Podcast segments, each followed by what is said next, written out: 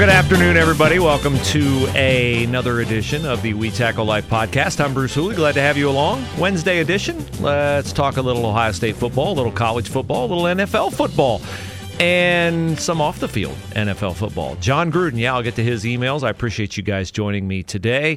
I appreciate it if you would patronize my friends at Hemisphere Coffee Roasters in Mechanicsburg. They do a great job with coffee, with Cocoa chocolate, which is gluten free non GMO, all the freeze and uh, healthy types of aspects of dark chocolate like goodness that you want.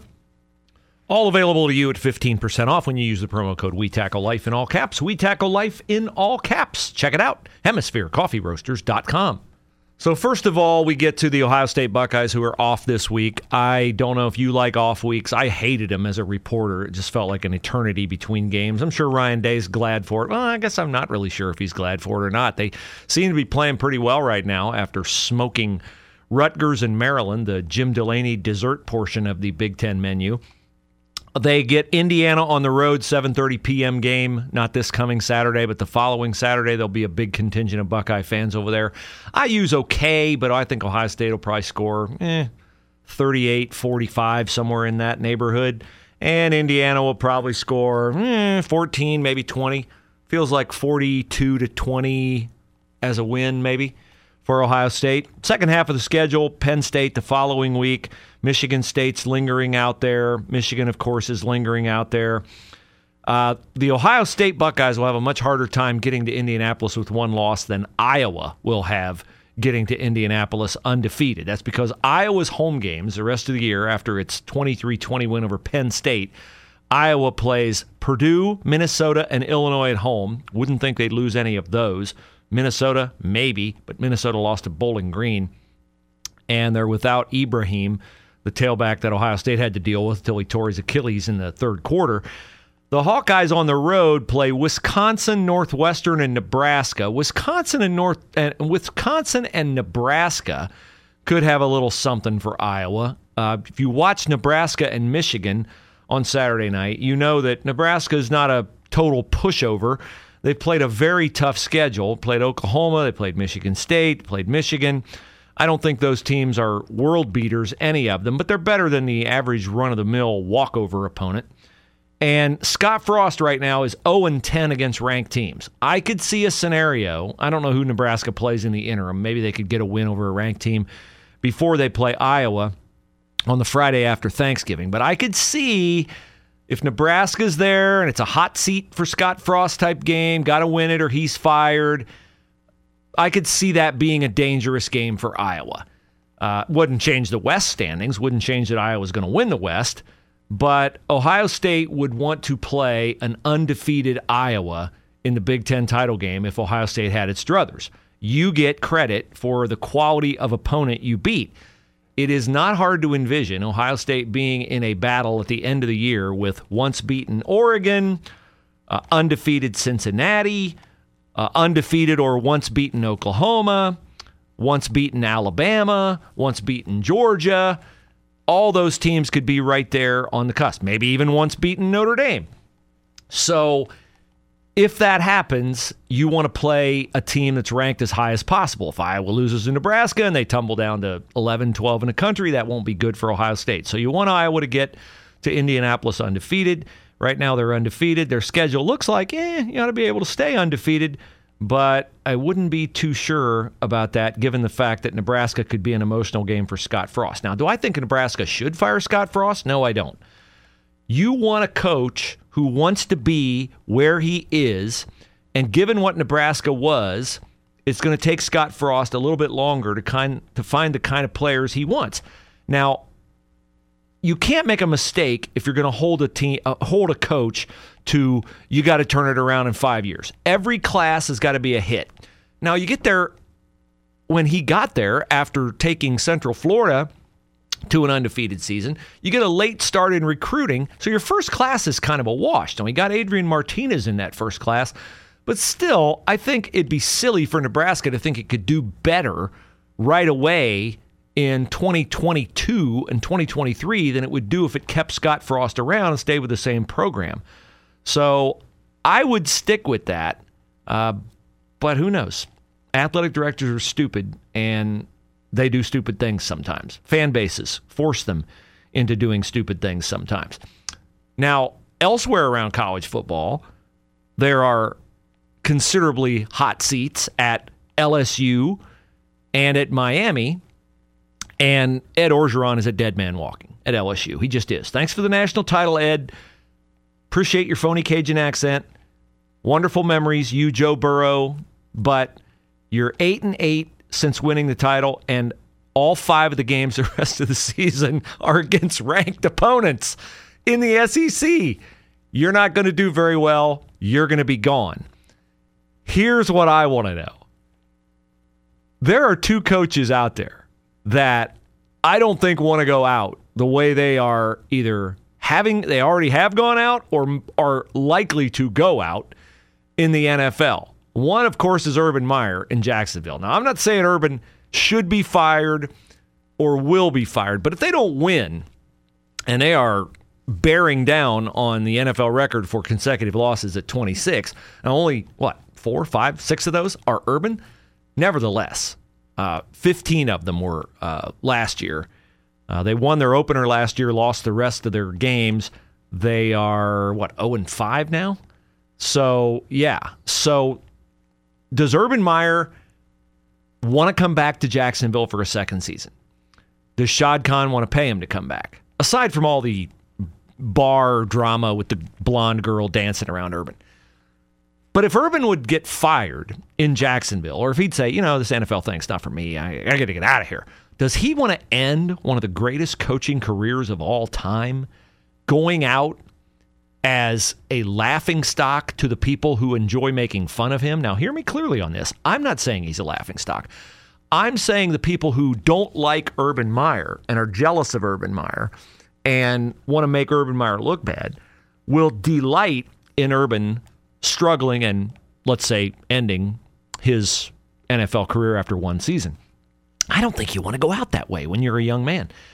But of course, he's got the bar video. Now, the bar video is not nearly as big a stumbling block in light of Jon Gruden's emails, which I will have something to say about Jon Gruden's emails a little later in the podcast. And I want to make clear Jon Gruden's emails, two things can be true at once. Jon Gruden's emails can be a really bad optic, but to fire him over that, I think is stupid. And I'll tell you why after I go through all the stuff that's a lot more important than that.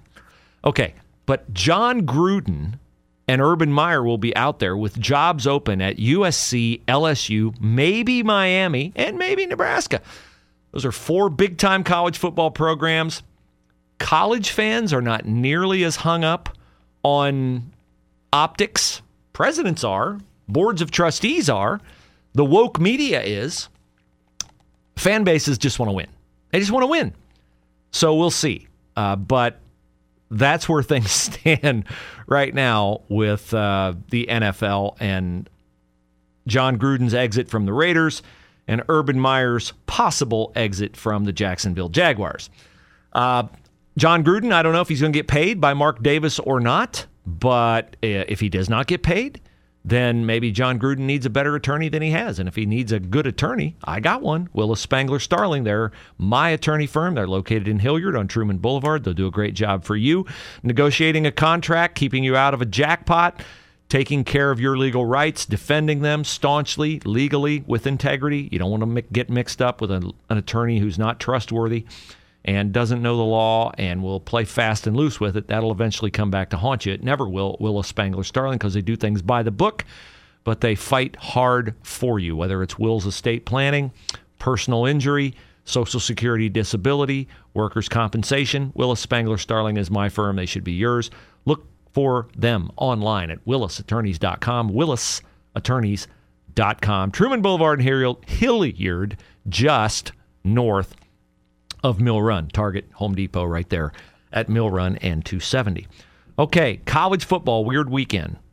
Oklahoma Yanks Spencer Rattler comes back and beats Texas. Now they got a quarterback controversy. Alabama loses to Texas A&M. Bama, I got bad news for you. Plays one ranked team the rest of the year. I said LSU plays five. Bama plays the rest of the regular season, six games left, Arkansas, the only ranked opponent they play. Now they play LSU, but LSU has Daryl Stingley Jr. out for the season. He's their best defensive back.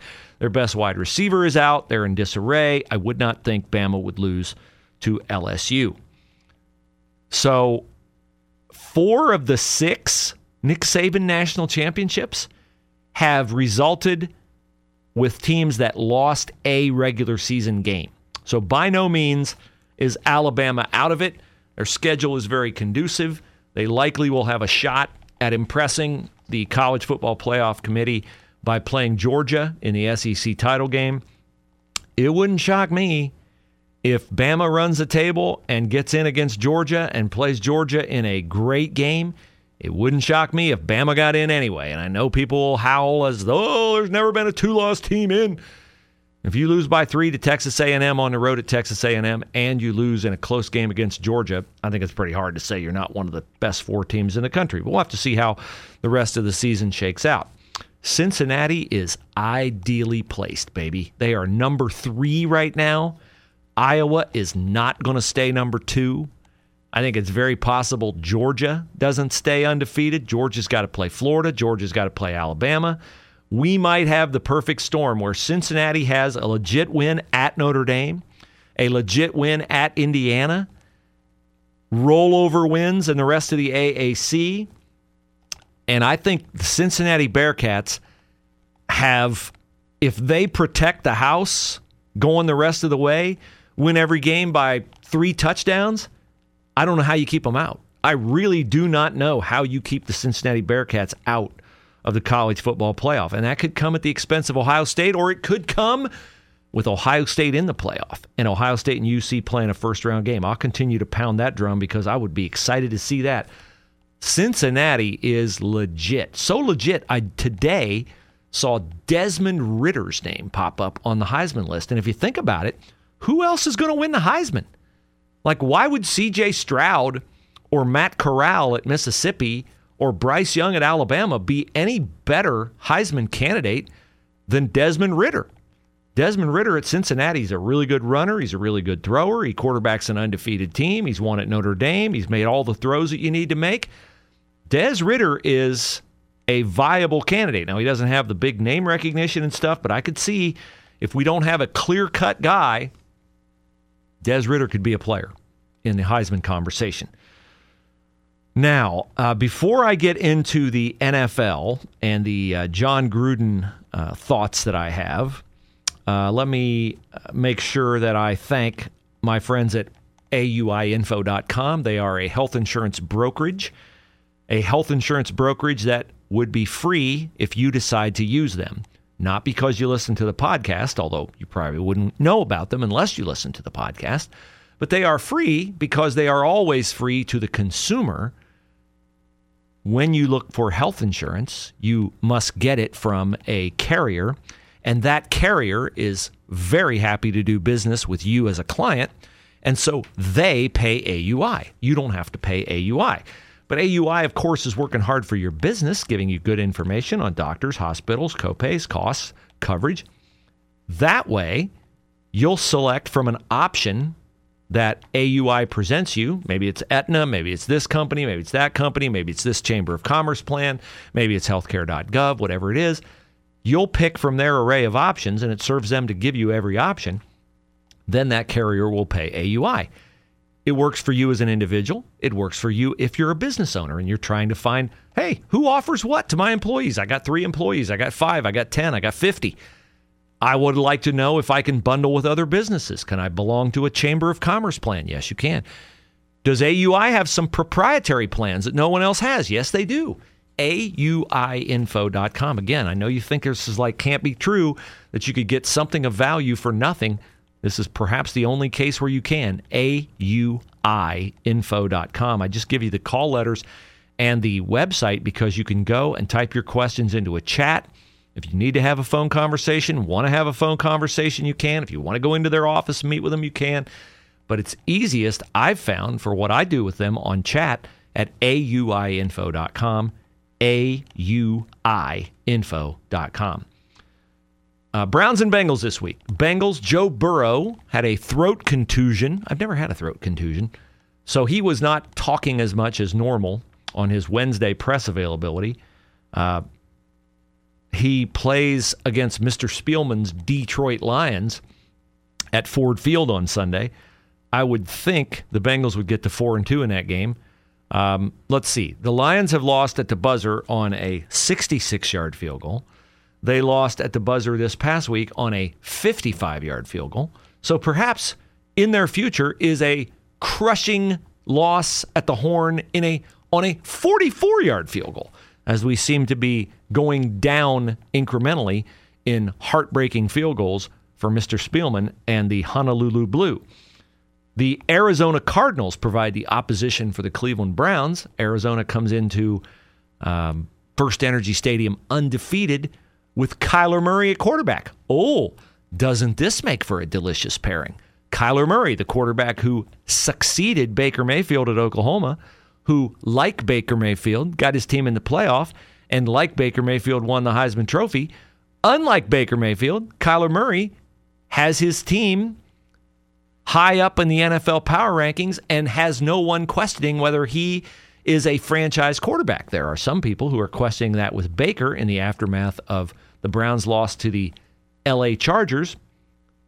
I'm not necessarily saying Baker's not the answer in Cleveland. I'm saying I still need that blank filled in for me.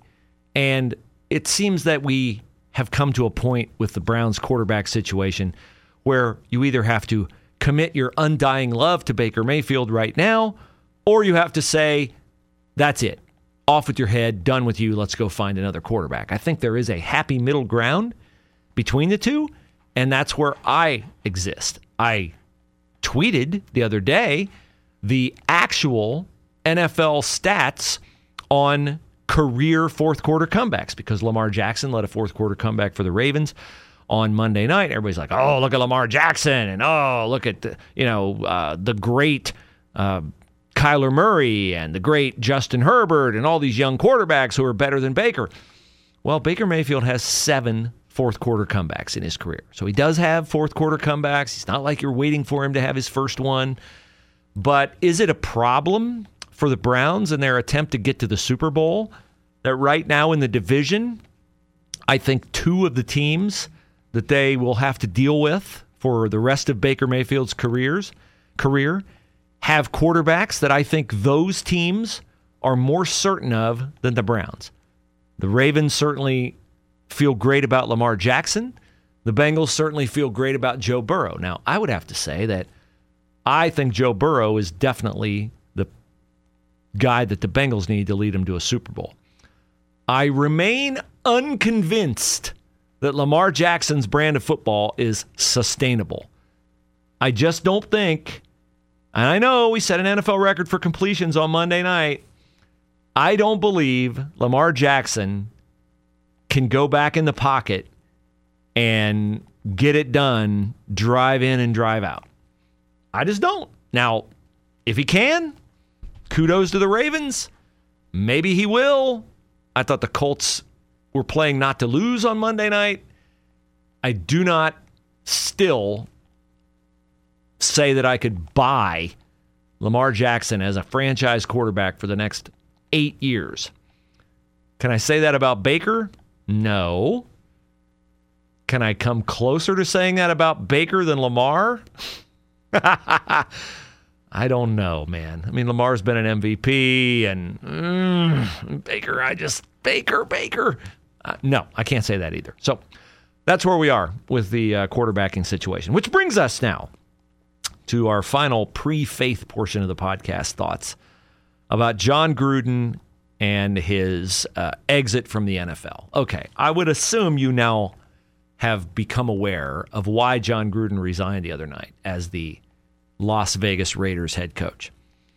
The NFL has been engaged in a email forensic investigation of the Washington football team because there were complaints about a sexual harassment mindset in the Washington football team's organization. In the course of that investigation, there were emails uncovered between Jon Gruden and the Redskins, like I think pro personnel guy, Bruce Allen. And in those emails, Gruden said things that you would not say in polite company about Roger Goodell, about uh, DeMaurice Smith, the uh, African American head of the Players Association, about Michael Sam, the gay player from Missouri who was drafted by the then St. Louis Rams, b- about uh, women officials, blah, blah, blah, blah, blah. Okay. So there's this m- mindset out there now. I don't know how we got into it, but we got into this mindset now where your private communication reveals your authentic self. That's out there now. Like, oh, if we could really find out what this guy thinks, if he really deeply harbors hatred in his heart, or he's a racist, or he's misogynistic, or he's homophobic, or whatever. Like, if we find any evidence that that's somewhere deep in his past, buried down, not disclosed, but now we uncover it, that's who he really is. Okay, I do not subscribe to that opinion. I believe that we all have a bunch of darkness in our system. Uh, the Bible says that the heart is desperately wicked. Desperately wicked. All men are born with a sin nature. Doesn't mean all men say the things in an email that's 10 years old that Jon Gruden said, but it also, I think, is completely irrational to believe that Jon Gruden is the only NFL coach who would not have been wild about women becoming officials, about Michael Sam coming in and playing for their team because what do NFL coaches hate? A distraction. What is it when you have a player who's not a starter who commands a overwhelming amount of attention? A distraction, whether it's Tim Tebow, whether it's Michael Sam, whether it's Colin Kaepernick, whether it's Eric Reid, whatever. For whatever reason, you can kneel for the anthem, you can be gay, you can be a Christian, whatever it is. If you are someone who brings a distraction to your team, by that I mean extra media attention for something other than football, that's probably a guy that, unless you can win games for him, the coach would rather you not be around. And that, of course, was Michael Sam, just like it is Carl Nassib, just like it is Tim Tebow, just like it is Colin Kaepernick. Okay. So, my one thought at the top is your authentic self is how you actually act. It's not the inner, darker thoughts that you harbor because you don't express those because you know they're not polite, they're not appropriate, they're not uh, righteous thoughts, they're not good to act on. Uh, just because Jon Gruden said something ugly about Michael Sam, do you think if Michael Sam was on the Raiders and Jon Gruden needed him to win a game and Michael Sam helped him to win a game, do you think that Jon Gruden would bench him? because of his sexual orientation. Now, you may think that. I just don't happen to agree with that because he's playing Carl Nassib and Carl Nassib's gay. So I think that refutes that idea. Would you prefer that Jon Gruden not say those things in an email? Yes, you would prefer that. Are you free to think less of Jon Gruden because he said those things in email? Yes, you are free to do that. But if we're going to eliminate every NFL coach who is against female officials, gay football players, doesn't think Roger Goodell's doing a good job and is cranky toward the head of the Players Association for insisting on more money and cutting down practice time, then you're going to have a lot of openings in head coaching offices in the National Football League.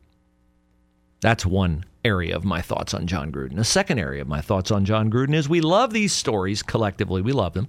We eat them up. We immerse ourselves in them because it allows us collectively to point our finger and say, Shame, shame, shame on you.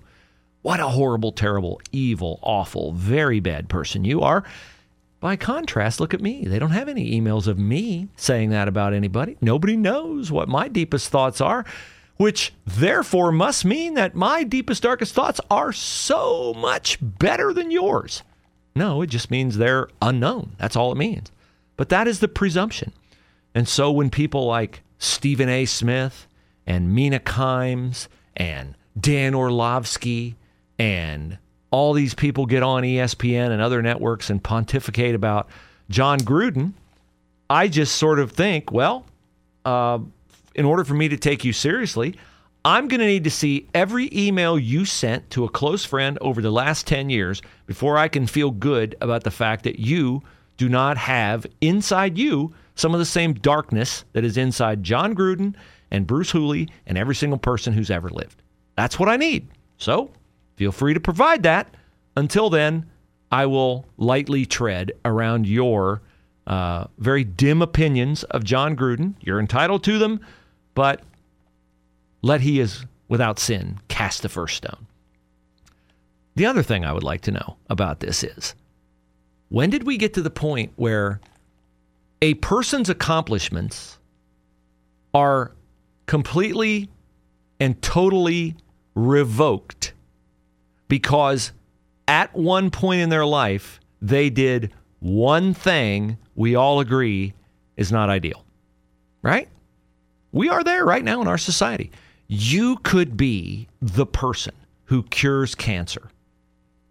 If we find an email where you use the N word or where you said something bad about someone who's Muslim, Hindu, Jewish, eh, you can probably get away with Jewish. You can definitely get away with Christianity. You can bang on that all you want to. But, oh, don't bang on a Muslim. Don't bang on someone who's Hindu. Don't make fun of someone's physical characteristics that are common to their ethnicity, because then that will neuter the fact that you have saved millions and millions and millions of lives by curing cancer. Do we not see how ridiculous that is? That a person who has done one thing wrong, horribly wrong, one thing wrong, they therefore have no redeeming value. They must be shunned. They must be shamed. They must be shunted aside in society. They must be forever branded the way that Jon Gruden must be forever branded because he sent an email to a close friend where they engaged in locker room talk that was intemperate, disrespectful, and inappropriate. We must marginalize him. So that's another part of this that I struggle to process. And finally, I think finally, maybe there's more. I don't know. I saw Randy Moss talking about this on TV, and Randy Moss brought himself to tears talking about how disappointed he was in Jon Gruden. Okay. That's Randy Moss's right to cry about that. I am somewhat struck by the fact that Randy Moss was so moved. I don't purport to understand. Maybe he considered Jon Gruden a very close friend and he felt betrayed by a close friend. I've been betrayed by close friends. I understand the sense of betrayal. But here's what I would say to Randy Moss and anybody else who is deeply, deeply, deeply offended by someone making a comment about someone who shares your whatever, ethnicity, religious belief, sexual preference, anybody. Like if they say something about somebody, like I grew up, uh, like right now, I uh, let's say I go to a Baptist church, and if Jon Gruden had had ripped on Baptists, or if Jon Gruden had ripped on white people with uh, Scottish and German ancestry, or if Jon Gruden had ripped on journalists who gravitated from the news media into broadcast media, or if Jon Gruden had named me personally and had eviscerated me with his words, it would not move me to tears. And the reason why it would not move me to tears is because I do not give Jon Gruden, and I would say to Randy Moss, he shouldn't give Jon Gruden either, the power over him to affect him so deeply people will let you down. It doesn't mean you can't like people. It doesn't mean you can't trust people. It means you need to keep things in the proper perspective. It's a little different if your wife lets you down, if your daughters or your son lets you down, or a very, very extremely close friend. And maybe Gruden is a close friend of Randy Moss. I don't know. But I thought a lot of Randy Moss's response was theatrical and put on. And even if it was genuine, I would say to Randy Moss, why would you let that guy's opinion of somebody who shares your race affect you? Is it is it possible? Is it even broadly possible that Jon Gruden can harbor anger, animosity, vengeance toward DeMaurice Smith, the black head of the NFL Players Association, and at the same time that Jon Gruden could think Randy Moss is one heck of a guy. Is that possible? I think that's more than Uh, possible. I think it's quite likely because Jon Gruden relates to DeMaurice Smith on a completely different level. Jon Gruden wants to play football. He wants football players at practice. He, th- he sees DeMaurice Smith as an impediment to players being at practice, and he doesn't like DeMaurice Smith. I don't think Jon Gruden blamed Randy Moss for anything that happened on DeMaurice Smith's watch. So this is a leap of faith that we make when somebody says something about someone because of their ethnicity. They make a comment about, I don't know, Japanese people. Let's say you made a, a, a, a comment about Japanese people and uh, some physical characteristic that they generally share. Could you make it as a comment directed at one Japanese person and at the same time have a best friend who's Japanese? Now, some people would say no to that. I would say yes, you could. Because when we want to insult someone, this is how the human mind works. When we want to insult someone, we have this amazing supercomputer in between our ears, encased in our cranium. We have this amazing supercomputer, and we look at this person who we don't like for whatever reason. Maybe we're justified, maybe we're not. We look at them and we see, aha, here's a physical characteristic they have that stands out. Here's something they've done before that stands out. What do I know of this person? And in your mind, your supercomputer is going do do do do do do do do do, and it spits out. they have uh, a crooked nose. They have they're overweight. Uh, their skin color is different than mine. They hold a certain religious belief. They have a certain sexual preference. And whatever that characteristic is that differs from the comparable characteristic that you hold becomes a fertile ground for you to pull it into your darkest recesses of your mind and manufacture it into an insult. That's where homophobic slurs come from. That's where religious slurs come from. That's where racial slurs come from. That's where body shaming comes from. That's where insinuations about the person's character come from. He's a liar. He's a cheater. He's a this. He's a that. That's where it comes from. That's just how the human mind works. And so I don't think that Jon Gruden should be viewed as any different than anyone else who's made an egregious mistake. Does he apologize for it? Does it, first of all, does it match up his public behavior toward people? I don't think this does. I, I, don't know of any instances where any players in the National Football League have said, you know, Jon Gruden never played black players. That'll be news to Warren Sapp and Derrick Brooks and Keyshawn Johnson, even though Keyshawn Johnson doesn't like Jon Gruden, that's his right. But what? Oh, now, now, so now you look at it and go, aha, that's why Jon Gruden played Mike Alstott at fullback on his Super Bowl champion Tampa Bay Buccaneer team. No, he played Mike Alstott because he was hard to tackle. That's why he played Mike Alstott.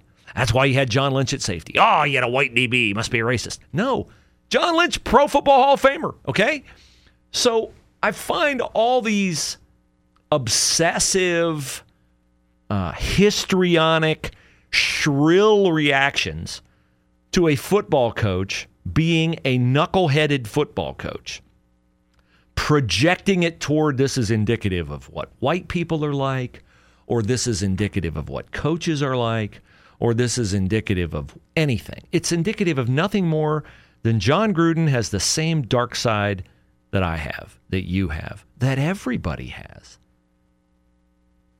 And I don't know if the air in Stephen A. Smith's world is fresher to breathe today because Jon Gruden is no longer an NFL head coach.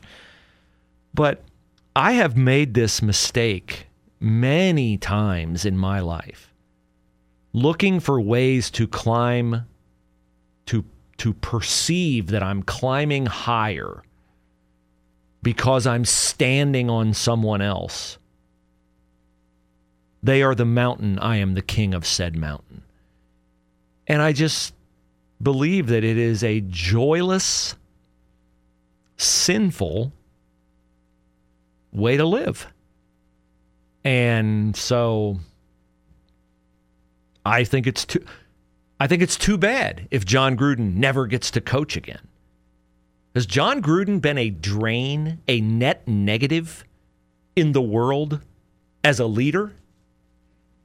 A net negative. Like he's he's done more harm than good with some emails he intended to be private to Bruce Allen that now everybody's read. Jon Gruden never done anything good enough to outweigh the damage of that. I'm not a Jon Gruden fan, apologist, friend, uh, acquaintance. But I don't believe that. And I don't think you believe it either. And I don't believe Dan Orlovsky or Mina Kimes or anybody on ESPN who is delighting in, oh boy, content. Yay. This will give us three days on NFL Live. We can virtue signal we can show how superior we are. I don't believe that there's any real benefit to that. It just makes us an angrier, more guarded society. And um, maybe that's because I know that we all need forgiveness. Jon Gruden needs it. I need it. You need it.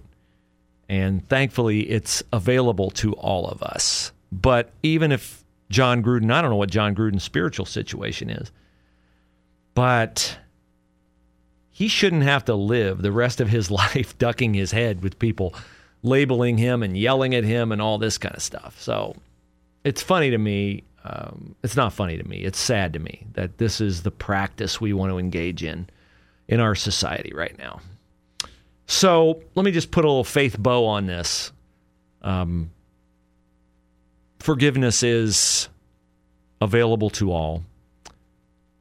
If you don't understand phrases like the gospel, the Holy Spirit, um, salvation, grace. Those are all spiritual terms. It's a very simple equation, okay? I've said this before, I'll say it again, I'll say it to my dying day.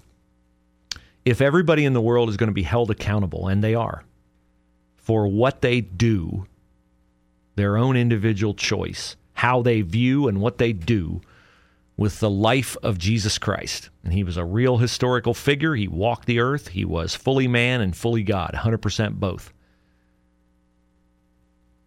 If everybody's going to be held accountable for that, then the standard by which you are held accountable for that, it would only be fair if every if it was so simple that every person in the world could understand it, right? Because if the if it's too complex, like you're not going to be judged on where you spend eternity based upon whether you can solve uh, trigonometry, because I'd be in a lot of trouble.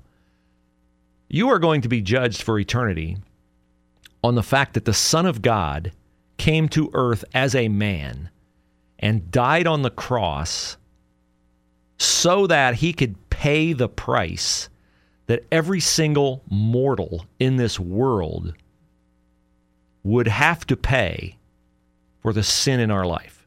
Every single one. We don't have to pay that price only because Jesus paid that price for us. But, but, you have to accept and stand on and claim for your own atonement, for your own forgiveness, for your own redemption, for your own salvation. You don't just get it by showing up out of the birth canal and living. You have to say at some point in your life, God, I know I could never meet your standard for holiness based upon my own behavior all I have to offer as a rebuttal for the penalty I must pay for my sin is that Jesus lived a perfect life and his blood covers my sin. That's my qualification for heaven. Nothing, nothing do I bring to this equation. And that's the that's the standard. That's it. That's the gospel. I'm not good enough. Jesus was good enough. I claim his goodness. I'm in. That's it. That's the gospel. For God so loved the world He gave his only Son, that whosoever believeth in him shall not perish, but have everlasting life. That's the gospel. Jesus said, I am the way, the truth, and the life. No one comes to the Father except through me. That's biblical truth. Simple, irrefutable, eternal biblical truth. And knowing that, claiming that, living that, enables you to have a peace that no one who lacks it will ever understand or comprehend. It is the most awesome way to live. Take it from a guy who's lived without it, and take it from that same guy who now lives clinging to it with every fiber of strength in my body. That is what I have for you today on the We Tackle Life podcast. And I am very happy that you spent the time listening to the podcast. I'm hoping you will join us again on Friday for another edition of the We Tackle Life podcast. We'll go back through a little bit more on the Browns and the Cardinals, a little bit more on the Bengals and the Lions. Maybe I'll talk to Spiels in the interim. Uh, that would be fun. So have a good day, and I will talk to you again soon. Send me an email. We tackle life at gmail.com. Review the podcast on iTunes. Have a good one.